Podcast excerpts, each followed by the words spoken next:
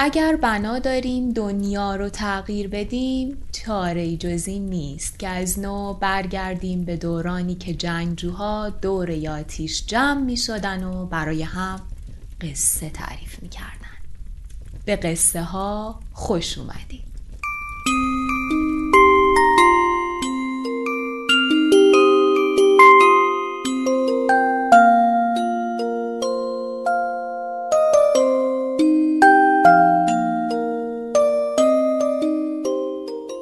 شما در حال شنیدن 21 کمین اپیزود پادکست قصه ها هستید که تاریخ انتشارش هم 21 اردیبهشت 99 بوده. این پادکست یک پادکست ادبی داستانیه که من در هر اپیزود یک داستان یا بخشی از یک داستان کوتاه ایرانی رو براتون می‌خونم، لغات و اصطلاحاتش رو گاهی معنی می‌کنم و یه توضیحاتی راجبش میدم و انتهای بعضی از اپیزودها هم یک کمی راجع به داستانهایی که خوندم و تأثیراتشون و زبانشون صحبت می‌کنم که اگه دلتون خواست گوش کنید. منبع من کتاب 80 سال داستان کوتاه ایرانی چاپ کتاب خورشیده و رسیدیم به اواخر جلد اولش. من مجد فتاحی هستم و صدای منو از قصه ها میشنوید.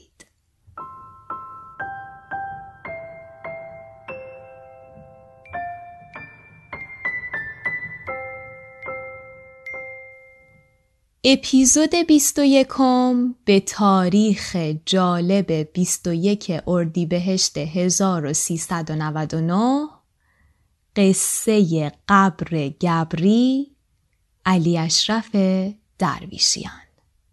در مورد نام داستان باید بگم که گبر به معنی غیر مسلمانه و عموماً به زرتشتی ها اطلاق میشه. البته مجازن معنی کافر هم میده. قبور گبری قبرهایی هستند که روش دفن مردگانشون به روش مسلمانان نیست یعنی مثلا مردگان رو رو به قبله قرار نمیدن موقع دفن کردن. در جهان باستان چون به زندگی پس از مرگ اعتقاد داشتند و همینطور اعتقاد داشتند که شخصی که مرده به وسایلی که توی این دنیا داشته احتیاج پیدا می‌کنه وسایل مهم و ضروری و گران قیمتش رو باهاش دفن می‌کردن وقتی که میمرده. بر همین اساس قبور گبری همیشه وسایل گرون قیمتی توش پیدا می شده. دیگه اگه اون آدم خیلی فقیر بوده حداقل یکی دو تا سکه سفالی تو قبرش پیدا می شده که ارزش باستانشناسی و عتیق شناسی داشته باشه. دیگه هرچی توانگرتر و ثروتمندتر بودن قبرشون وسایل قیمتی بیشتری داشته. حالا بریم سراغ قبر گبری در این داستان. پسرک تکان خورد. چشمانش را آهسته گشود. صورت سیاه سوخته پدرش را که موهای سیاه و سفیدی در آن پاشیده بود روبروی خود دید. فهمید که موقع رفتن است. پدر هیچ نگفت. حتی مثل همیشه نگفت. یالا دیر میشه. ساکت و آرام سفره را از میان لانجین بیرون آوردند. لانجین یک نوع تقار یا ظرف سفالیه. هر کدام یک تکه نان به دست گرفتند و سق زدند. مقداری دوغ در دستمالی ریخته بودند تا آبش برود و سفت بشود و ظهر با نهار بخورند. نان پیچه ظهرشان را برداشتند و از اتاق بیرون رفتند. مادر حیات را جارو می کرد. مرد از کنار دیوار حیات کلنگ و بیل دم شکسته را برداشت و در جوال گذاشت. جوال یا جوال یعنی گونی یا خورجین. مرد از کنار دیوار حیات کلنگ و بیل دم شکسته را برداشت و در جوال گذاشت. پسرک می‌دانست که کسی نباید کلنگ و بیل را ببیند. مرد موقع گذشتن از حیات کنار راهاب نشست. سرش را روی راهاب گرفت و سه بار گفت خواب دیدم، خیر دیدم، یا الله، یا محمد، یا علی. پسرک دنبال پدرش روان شد. از پشت پدرش خمیده به نظر می رسید. مثل وقتی که دلش درد می کرد. آستین های کت سیاه و خاکالودش مثل بالهای کلاقی مرده از دو طرف آویخته بود. گیوه هایش دیگر بوی مزرعه نمی‌داد. دیگر سنبله های گندم و جو به آن نچسبیده بود. حالا گلی بود و پر از خارهای بیابان. از خانه که بیرون آمدند مرد دعا می‌خواند و دور خودش میچرخید. ته نفسش را هم به پسرک فوت می‌کرد. راهشان را کچ کردند تا از جلوی ژاندارمری رد نشوند. سگها ساکت شده بودند و نوبت خروس ها بود که دهکده را از قوقولی قوقو خودشان پر کنند. از کنار چشمه که گذشتند زنها و دخترها آن دو را دیدند. تند گذشتند و به صحرا زدند. نسیم آخرهای پاییز همراه با نور کمرنگ خورشید پوستشان را سوزن سوزن می کرد. پسرک احساس سرما کرد. پدر ساکت بود. دیشب با مشت زده بود به صورت زنش و صورتش را زخم کرده بود. پسرک یاد مادرش افتاد که صورتش مثل به های در دکان مش حسین شده بود. زرد با لکه های قهوه‌ای. یادش آمد مادرش وقتی که دوغ را توی دستمال خالی می کرد دستش لرزید و مقداری دوغ روی زمین ریخت. پدر هیچ نگفت. دستمال را به آرامی گره زد و با مشت زد تو صورتش. پسرک هیچ نگفته بود ولی چقدر دلش خواسته بود که جیغ بزند. ترسیده بود. هر وقت پدرش چیزی گیرش نمی آمد توی خانه کتک کاری بود. به خصوص از وقتی که جزو خوشنشین ها به حساب آمده بود. خوشنشین کارگران کشاورزی هستند که توی روستا زمین و خونه از خودشون ندارن. اصطلاح خوشنشین برای این نوع از کشاورزان به کار میره. هر وقت پدرش چیزی گیرش نمی آمد توی خانه کتک کاری بود. به خصوص از وقتی که جزو خوشنشین ها به حساب آمده بود. بعد از آن دیگر پدرش کمتر حرف زده بود. هیچگاه نخندیده بود. مثل اینکه زبانش بند آمده بود. تنها وقتی که گورها را می‌کند زبانش باز می‌شد و حرف می‌زد. گورها از دور پیدا شده بودند. خورشید دهکده را روشن کرده بود ولی هنوز آفتاب آنجا نرسیده بود. کوه چهل مرد جلوی خورشید را گرفته بود. از دور امامزاده را می دیدند که روی کوه نشسته بود و به دهکده چشم دوخته بود. به سنگ های دور گورها که رسیدند ایستادند. پدر نفسی تازه کرد. کیسه توتونش را درآورد. پسرک گیوهش را درآورد و تکاند. از دور جیپ ژاندارمری به دهکده می‌رفت و خطی از گرد و خاک در صحرا می‌کشید. گورها زیاد بودند. آن کومه ها را چند روز پیش پدرش پیدا کرده بود. تا آن وقت کسی به وجودشان پی نبرده بود. دهاتی ها تب گورکنی پیدا کرده بودند. دسته دست خوشنشین ها که نصف بیشتر خانواده های ده بودند می‌زدند به بیابان برای کندن قبر گبری ها. چند نفر یهودی که عتیقه می خریدند به این کار دامن زده بودند. اشیای زیر خاک را به قیمت خوب می خریدند و به شهر می فرستادند. اما ژاندارمری سخت جلوگیری می کرد. تا آن وقت چند نفر را گرفته بودند. کتک زده بودند و به دادگاه فرستاده بودند. پسرک محو تماشای پرواز پرندگانی بود که دست دسته میگذشتند. آسمان پر از صدای بال پرندگان بود. بعد از رفتن پرنده ها دوباره همه جا آرام شد. مرد بیل و کلنگ را از جوال بیرون آورد و شروع کرد به کندن. از قلب سنگ ها شروع کردند. مرد اول کلنگ را که زد لابه کرد یا چهل مرد.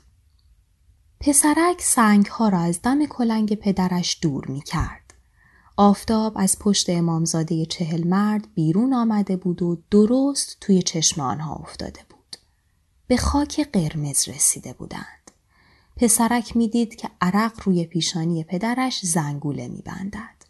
خودش هم احساس گرما می کرد. تنش می خارید. مرد شروع کرده بود به حرف زدن. چقدر زحمت کشیدم تا اینجا رو پیدا کردم. اینجا اثر شیش تا گور پیداست. دیروز که چیزی برامون نشد.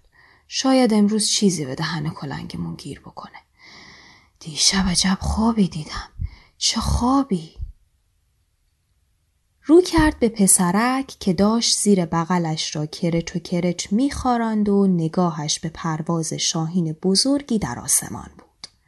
پسرک فوری توجهش را به مرد داد.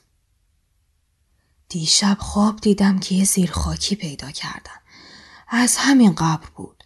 یا شاید از یه قبر دیگه بود. نمی‌دونم کدوم بود. هرچی بود قبر بزرگی بود. کنار یه کوه. کلنگ که زدم یک مرتبه دو تا دست بیرون اومد و یه مجسمه بزرگ و دو دستی به من داد. مجسمه سلطان بود از اون قدیم ندیما با تاج و تخت مثل مجسمه ای که چند وقت پیش یهودی ها از کاک مراد خریده بودن. مجسمه زرد زرد بود. طلای ناب. سلطان نشسته بود روی یه تخت بزرگ. چقدر خوشحال بودم. فکر می کردم که با پولش چه کارا که نمیشه کرد. زمین، گاو، زیارت، معالجه دلدرد ننت. رو کرد به خورشید و با دست به زیر گلو کوبید و عدسه کرد. برای عدسه دوم تلاش کرد ولی بیفایده بود. ادامه داد. اینم شاهد خدا. اگه شانس بیاریم و کسی بو نبره خوب میشه. ولی پدر سگا مثل نر دیو میمونن. تا اسمشون آوردی انگار که موشونو کز دادی زود حاضر میشن. شاید تو این شیش تا قبل چیزی به چنگمون بیاد. دیروز مشجاسم سرسنگین شده بود. جواب سلامم و زورکی داد. لابد پول قند و چاییشو می‌خواست. این بود که شب عصبانی شدم و ننتو زدم. تو هم که بزرگ بشی و زن بگیری اگه پول نداشته باشی و پیش مردم خجالت بکشی زن تو می‌زنی. از منم بدتر می‌زنی. ها خیال نکن. ولی خب حتما درست میشه. یه زیرخاکی تکلیف همه رو روشن می‌کنه. آره می‌گفتم که سلطان نشسته بود روی یه تخت بزرگ. اما چقدر سنگین بود. سکوت کرد. رو کرد به پسرک که داشت لانه مورچه ها را میکاوید و گفت بگو خیر ایشالله. هر وقت کسی خوابی برات تعریف کرد بگو خیر ایشالله. پسرک آب دهانش را با صدای خشکی فرو داد. دهانش مثل تخت خشک شده بود. حواسش رفته بود پیش خط سفیدی که توی آسمان از ته هواپیمای بزرگی در می آمد. پدر دوباره گفت بگو خیر ایشالله مگه گوشت سوراخ نداره ولد چموش پسرک مورچه ای را که به پایش چسبیده بود جدا کرد و با عجله گفت خیر ایشالله خیر ایشالله مرد گفت بگو ببینم تو تازگی ها خوابی ندیدی؟ پسرک گفت چرا؟ چرا خواب دیدم؟ خواب دیدم که یه تیکه ابر سیاه و بزرگ افتاد رو خونمون. خونه خراب شد و سرم شکست. مرد گفت خیر ایشالله. اما ناگهان قیافش در هم شد و گفت نبینی با خواب دیدنت آدم بدبخت خواب دیدنشم بدبختیه بعد با لحنی مهربان گفت هر وقت خواب دیدی چه خوب چه بد برو رو سوراخ راهها به حوز و سه بار بگو خواب دیدم خیر دیدم یا الله یا محمد یا علی تا خوابت خیر بشه خوبه؟ پسرک به تندی گفت خوبه خوبه مرد دو زانو میان قبر نشسته بود. قبر داشت سرش را می پوشند. خاکهای دورش تازه بود و زیر آفتاب پهن شده بود. آفتاب با اتش خاکها را مک می‌زد. دوغ میان دستمال سفت شده بود. دست از کار کشیدند و نان خوردند. پرنده پر نمی‌زد. آسمان صاف بود. چهل مرد زیر آفتاب چرت می‌زد. مرد دستها را به طرف امامزاده دراز کرد و نالید ای چل مرد یه کفتر چوبی و چهار تا شم نظرت باشه که ما زیر خاکی حسابی گیرمون بیاد. دستها را به صورت کشید و مدتی با خود خلوت کرد. پسرک یاد اشکهای شم افتاد که با آنها اقرب درست می کرد. خورشید پایین می رفت. مرد هنوز از گور خورد و استخوان بیرون می آورد. پسرک خسته بود. با بیحالی خاکهای دور پدرش را کنار می‌زد. یاد مادرش افتاده بود که با چه امیدی غروبها کنار خانه می نشست و از دور که آنها را می‌دید چه دلواپس نگاه می کرد. گویی می‌خواست از دور بفهمد که چه پیدا کردند. مرد دوباره دنباله خوابش را گرفته بود. مجسمه سنگین بود. سنگین ترم می شد. تنهایی نمی‌تونستم بلندش کنم. تو و ننتم اومدین کمکم. نفسم تنگ می‌شد مثل اینکه شوه روم افتاده بود. شوه همون شبهه. مثل اینکه شوه روم افتاده بود. با ترس و لرز از خواب پریدم. مرد ناگهان ساکت شد. پسرک توی قبر سر کشید تا ببیند چه شده. مهرهی به اندازه یک انگشت میان دست پدرش بود. مرد با آب دهان مهره را پاک کرد. پسرک ذوق زده میان قبر پرید تا از نزدیک مهره را ببیند. مهره کبود بود. دو سرش طلایی بود. هر دو با بهت به آن زل زده بودند. روی مهره دو تا سرباز قدیمی با سپر و نیزه در حال حمله ایستاده بودند و نیزه ها را رو به او و پدرش گرفته بودند. خیلی قشنگ بود. مهره نوید چیزهای بیشتری را می‌داد. مرد ناگهان از خوشی تنش مورمور شد. کمرش را راست کرد تا نفس راحتی بکشد. قلب سنگی در گور افتاد. تکون نخورین. رد کنیم ببینم چی پیدا کردین نن سگا. یکه خوردند. متوجه بالا شدند. دو تا ژاندارم تفنگهاشان را رو به آنها قراول رفته بودند.